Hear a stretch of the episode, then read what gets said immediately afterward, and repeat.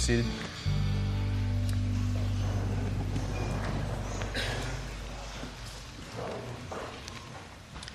So, Acts chapter 9, starting in verse 1, says Meanwhile, Saul was still breathing out murderous threats against the Lord's disciples. He went to the high priest and asked him for letters to the synagogues in Damascus, so that if he found anyone there who belonged to the way, whether men or women, he might take them as prisoners to Jerusalem. And as he neared Damascus on his journey, suddenly a light from heaven flashed around him. He fell to the ground and heard a voice say to him, Saul, Saul, why do you persecute me? Who are you, Lord? Saul asked.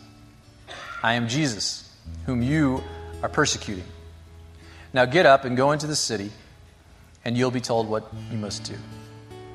The men traveling with Saul stood there speechless.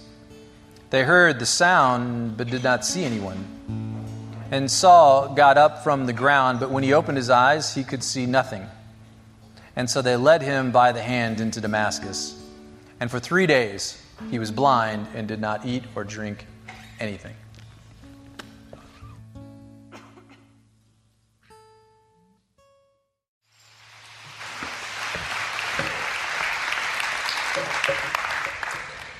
Morning, y'all. It's good to be back with you. When I'm gone, I actually uh, I miss you people, really. Yeah, or at least some of you, anyway. It, uh, it always does my uh, heart happy when uh, I can announce that Scott Alexander's in the house. Scott's back. Scott was our uh, fearless leader for many years uh, until uh, he felt called to uh, he, take his family and go to Haiti, uh, which is where he's been for the last several years. And I think you're doing a reception afterward to kind of update on the ministry and stuff. So you want to make sure to catch that um, right after the service up in the Kids Crossing area. So one of the things we're you know we're asking is, have you ever wondered how this whole Christianity thing started in the first place. Like, who started it? How did it take off? How, how did it get to the point that it became so relevant, uh, prevalent in the world that it's actually now the largest religion in the world? How, how does that kind of thing even happen? How does a whole religion like pop up like that?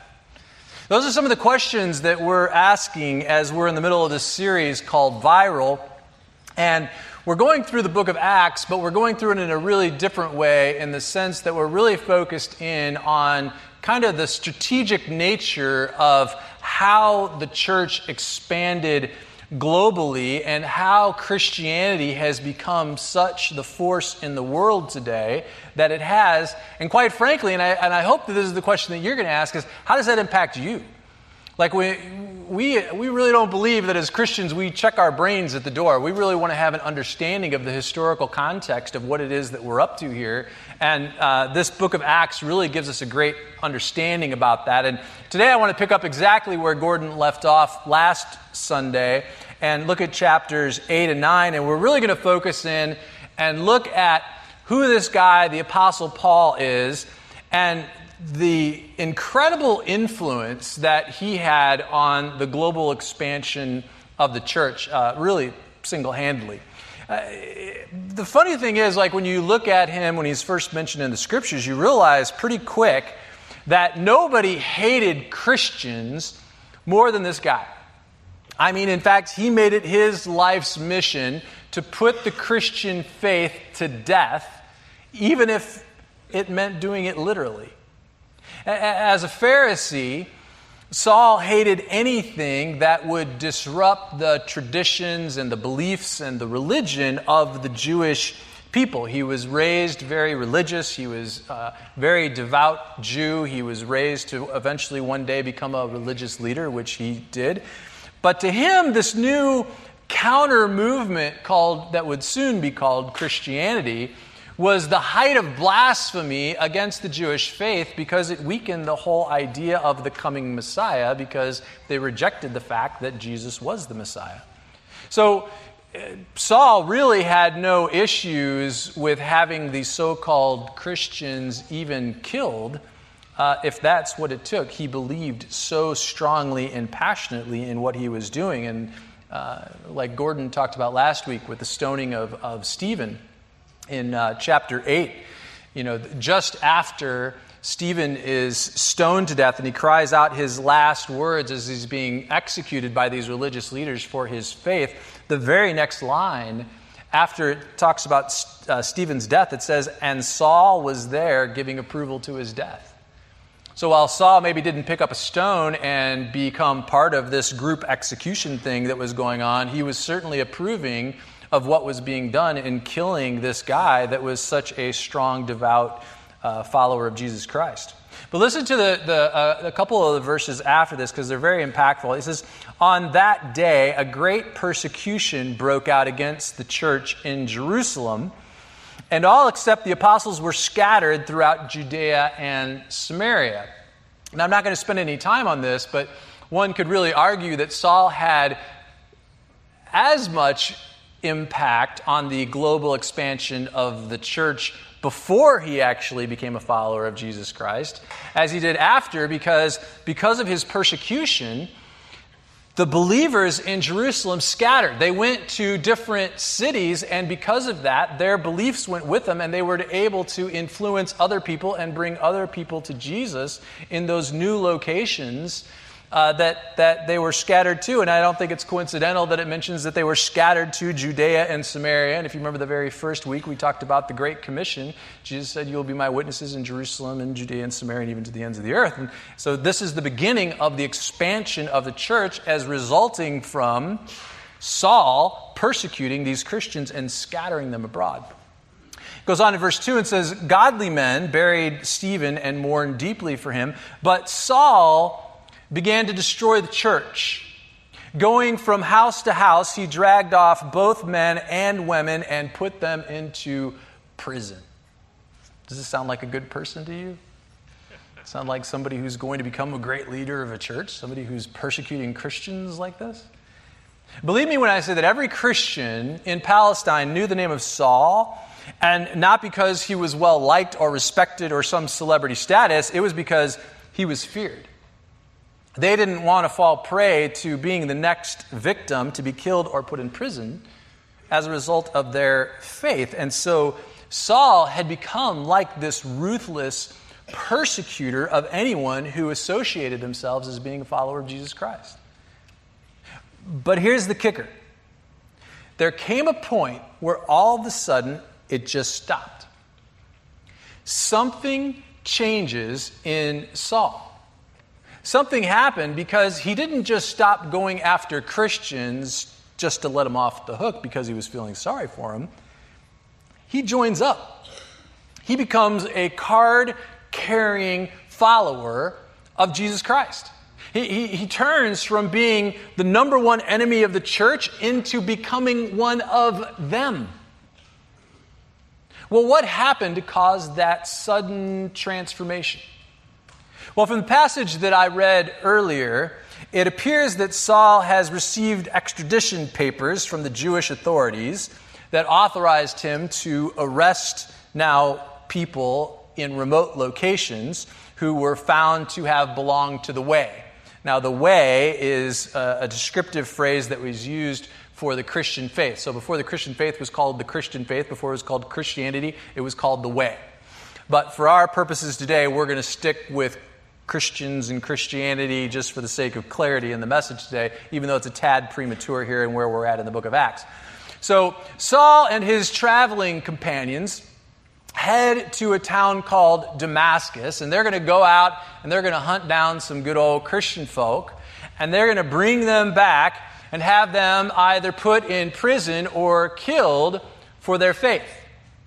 But while he was on the road to Damascus, something happens.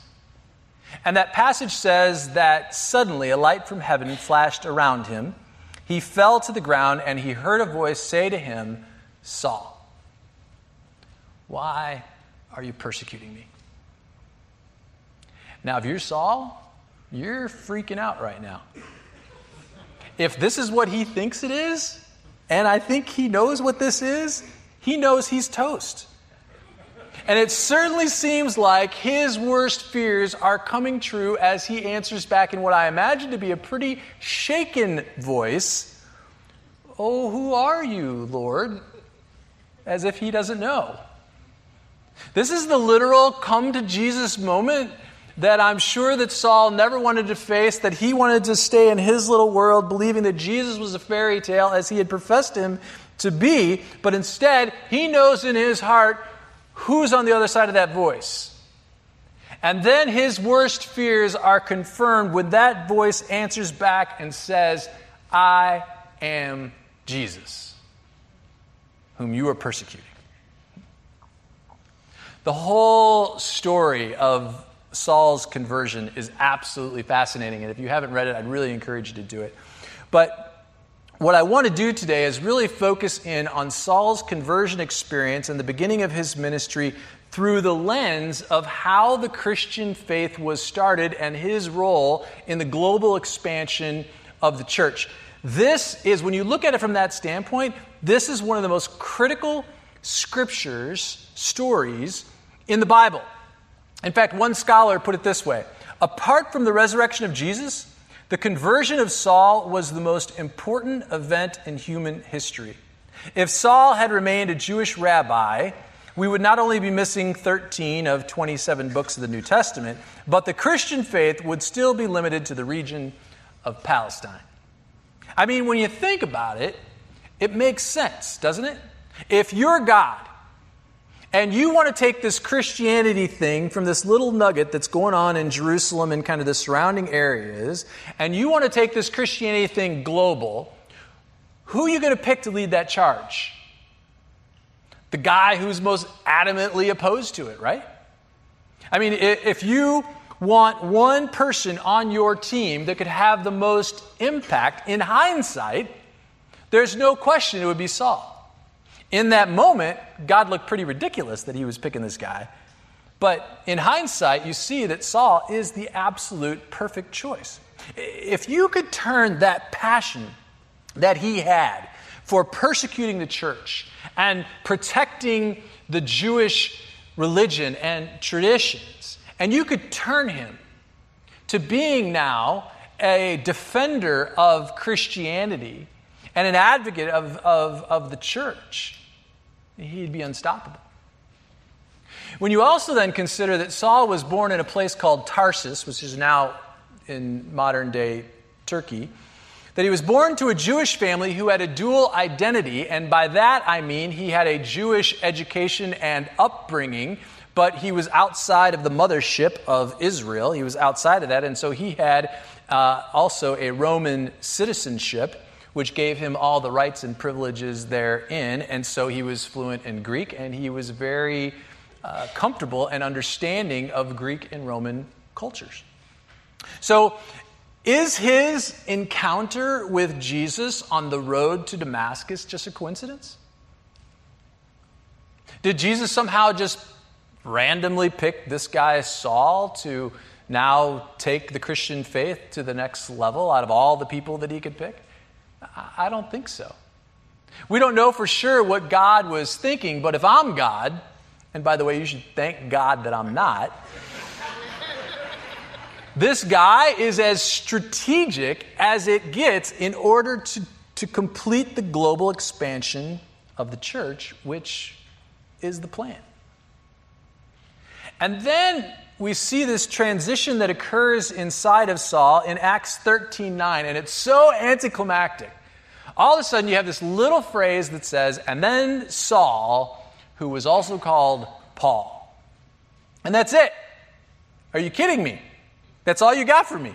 It's like Luke just slips this little phrase in about Saul's name change to Paul like it was no big deal. But from this point forward in the Bible, this man who was once a ruthless persecutor and enemy of the Christian faith now takes on a new identity and is now called Paul.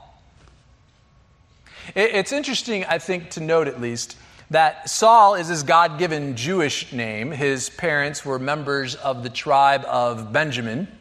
and their son was named after Israel's first king, Saul, um, who also came from the same tribe.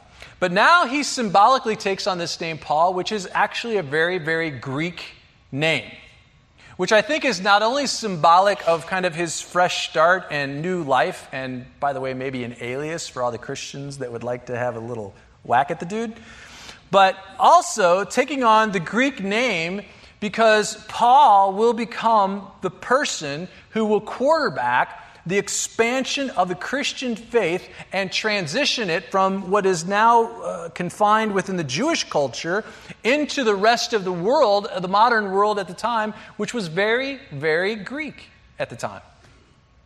Now, here's the intriguing thing to me. As Paul begins to prepare for his new life, he does two things.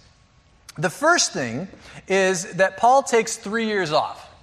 He goes out into some remote area of Arabia to pray and study and prepare himself for ministry. We don't know exactly what was going on, but that's what we are um, assuming.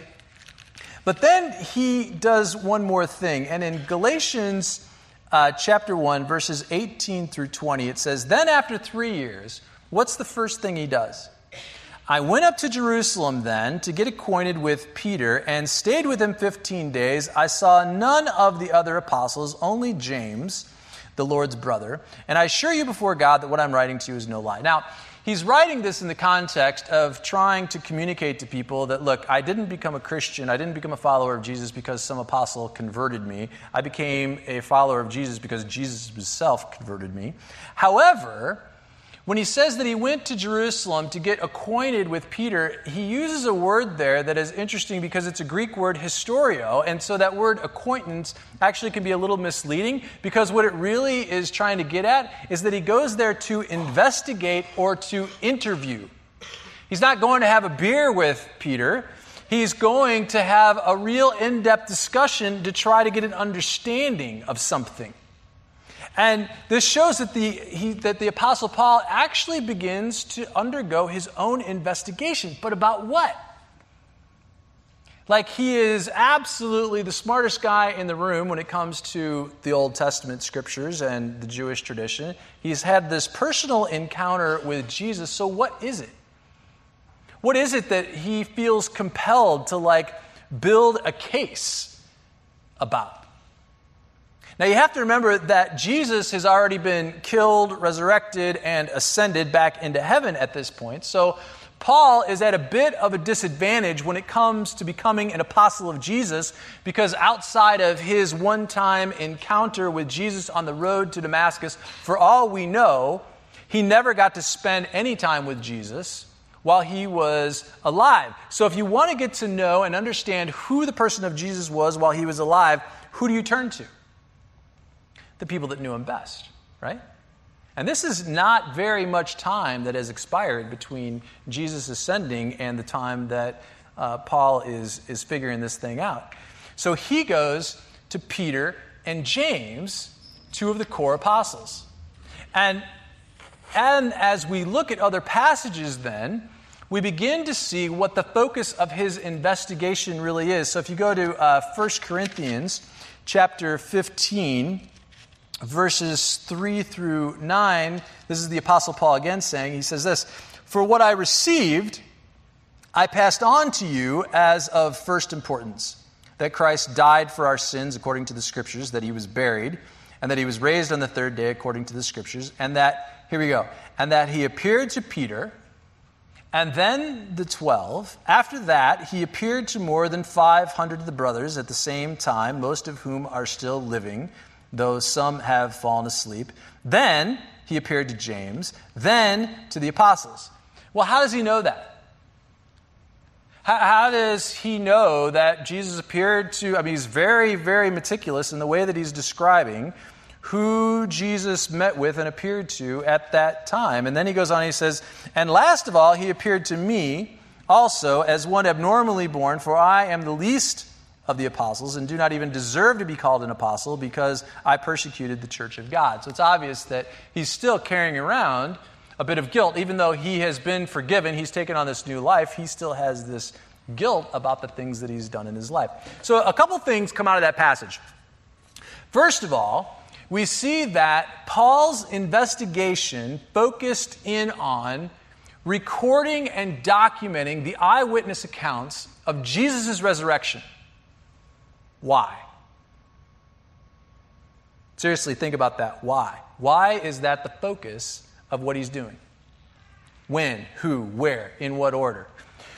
Who are the two people that Paul specifically references in this text? James and Peter, right? The two people who Paul says in Galatians were the first two people that he went to personally interview regarding their knowledge of Jesus. And from there, Paul begins to expand his case to prove that the resurrection of Jesus was real. Do you think that in this moment, Paul has any credibility at all? That if he goes around and just tells people that he knows that Jesus is alive because he saw a vision on a road to Damascus and he's the only one who saw Jesus, that anybody's going to buy that? You think so? Of course not. Not only does Paul not have any credibility at this point because everyone is very suspicious of him infiltrating the ranks of the Christians so that he can bring the church down. They were very suspicious of him in, the, in this beginning stage. But it's also just one man's subjective word that, yes, I encountered Jesus one on one in this kind of vision thing on the road to Damascus. It'd be like if I stood up here and said, Hey, I encountered Jesus last night. Would you guys would be looking at me like I'm crazy, wouldn't you? We also see that we're dealing with a situation that's very fresh. We're not talking about hundreds of years after the resurrection of Jesus, we're just talking about years. And so it's fresh in the minds of those eyewitnesses who saw Jesus firsthand. The interesting thing about this text is this is the only place in ancient literature where it is claimed that Jesus appeared to more than 500 people at the same time after he was raised from the dead. Paul apparently talked to more than just Peter and James to back up what he's talking about in terms of the, the resurrection appearances of Jesus because he talks about these other 500 people like he has intimate knowledge. He says, well, some are died, some have died, but most of them are still alive, like he knows exactly who these people are. Which tells me that there was this overwhelming first-hand evidence at the time that Paul is writing these words that Jesus really did rise from the dead. And Paul went out of his way to investigate every aspect of the resurrection story. Why? Because Paul knew that the resurrection of Jesus Christ changed everything. He understood firsthand that unless you believe in a resurrected Jesus, nothing else about the Christian faith holds true. I, wasn't going to go there, but uh, I'm going to go there. When you look at Acts chapter 5, there's a really interesting passage where Peter and some of the apostles have been arrested and they're standing before the Sanhedrin, and the Sanhedrin is standing there trying to figure out what to do with these people, whether to kill them or put them in jail or let them go or whatever. And this guy named Gamaliel stands up and he gives this speech in front of the Sanhedrin. He says, and by the way, Gamaliel was the teacher and mentor of the apostle Paul. So it's not a big stretch when you say that Paul was probably in the room. We don't have any record of it, but it's probably true. So he gets up and he says, Hey, look, do you remember that guy, Thaddeus? There was this guy who claimed to be all that. He was a great religious leader, and he had 400 people following. Remember that? And everybody's going, Yeah, kind of. And you go, Remember what happened? He got killed, and like his 400 people just went, psh, gone. And now there's nothing left of his little religion that he had. He said, And do you remember that guy, Judas of Galilee? You remember him? He had like these followers too, and they thought that they were great, and it was a great religion, and they were kind of popping up, and it was kind of the new thing. And you remember what happened? That dude got killed, and then all those people dispersed, and nothing. He said, Let me tell you something. If this thing is of man, and Jesus is in the tomb, this thing's dead, just like Jesus is. It, it's got no legs. This thing's going to die off on its own. Don't breathe any life into it. He said, however, if it's true, and if it is of God, ain't nothing you can do to stop it. So you might as well get out of God's way because you don't want to be fighting with God. So you have to believe that as Saul kind of is replaying, or Paul at this point, is replaying those words in his head, that he realizes that the critical piece that he has to stand behind, that he has to be able to stand up and say with all the evidence that backs him, is that Jesus Christ is no longer in the tomb. That he's been raised from the dead. And that's what makes this thing different. That's what makes this thing go viral. Paul spent so much of his life up to this point pursuing something that he had all wrong that I, you have to believe that he wanted to make darn sure this time that he was going to get it right. And so Paul took this time to build his faith. We see from the writings of Paul that through those years that he went off by himself that he was able to build this incredible relationship with Jesus Christ. That he fell in love with Jesus. That he was able to somehow break the bonds of his religion that he was raised in and to be freed up to encounter and embrace the radical love of God. I know we have people in our own church here where you know you've come from a very strict religious upbringing and you come to a church like Westridge, which is like a cult to your parents. You go, "Whoa, what are you doing?" You have to believe that the apostle Paul's parents are going, "Hey, you even changed your name. Like, what, what are you doing here? He gave up everything. But nobody preached the unconditional love and grace of God more than Paul. I mean, you can just hear it in his, in his words where he just has this guilt that he's carrying around, where he just understands the depth of his sin, of his past. And when you get that, you can't help but be overwhelmed by what God has done for you. Well, the Apostle Paul went on to complete what are known as his three missionary journeys that carried him into several different countries where he was shipwrecked and put into prison and beaten and left for dead, all in an effort to start what is estimated to be 20 churches in strategic locations around the world, which became the foundation of the Christian faith to go global. It's incredible what this guy did. I mean, it is amazing. Paul's final journey ended in Rome, where tradition holds that Paul was arrested for his faith, that he was tortured and beaten and eventually beheaded by the evil Emperor Nero in 67 AD. It's amazing to see how Saul's life played out completely different than the way that he was raised, and, to, and yet to be able to escape the mold of his life and do something completely different. To be somebody completely different. And I really believe that the story of the conversion of Paul just gives us hope. That if Jesus can take this ruthless op- opponent of the Christian faith, this person who gave his entire life, who dedicated his life to destroy Christianity, to hurt people who believed in Jesus, to now then become so passionate about his love for Jesus, then I have to believe that there is nobody in this world that is beyond the reach of God. Is it possible that we can transition our passion from something that has no meaning to something that can make a difference? Because I really believe that the difference between religion and having a living, breathing faith is that we stop doing things just because that's the way that we were raised, and we start doing something that is transformative, not only in our lives, but in the lives of other people.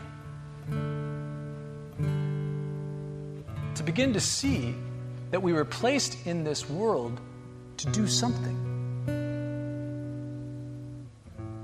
Every time that God wants to do something in the world, He has always used a human being to do it. God uses ordinary people like you and me. He takes ordinary you and me's, flawed, screwed up, struggling people, and He uses us to do extraordinary things. And He asks us to push back the gates of hell and to bring a little more heaven to this place. And I think that when you look at the life of Paul, you can't help but ask the question what am I doing with my life? Like, what's the point? What's my purpose or mission? Like, what am I doing here? Jesus promised that if we will be his church, and I'm not talking about showing up at a church on a Sunday morning, but to really actually be his church, to be his people, God promises that he will use us to bring a light in a very dark place. And He will give us the power to bring a little piece of heaven, to give people hope.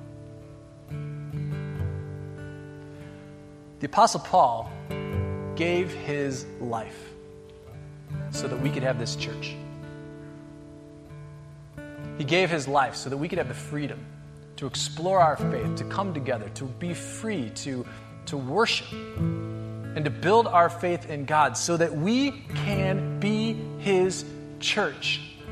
And I pray that we here at Westridge that we will always be the church. That we will be the church of Jesus. That we will push back the gates of hell. And that we will be about bringing another little piece of heaven to a dark world and bringing people hope and making a difference.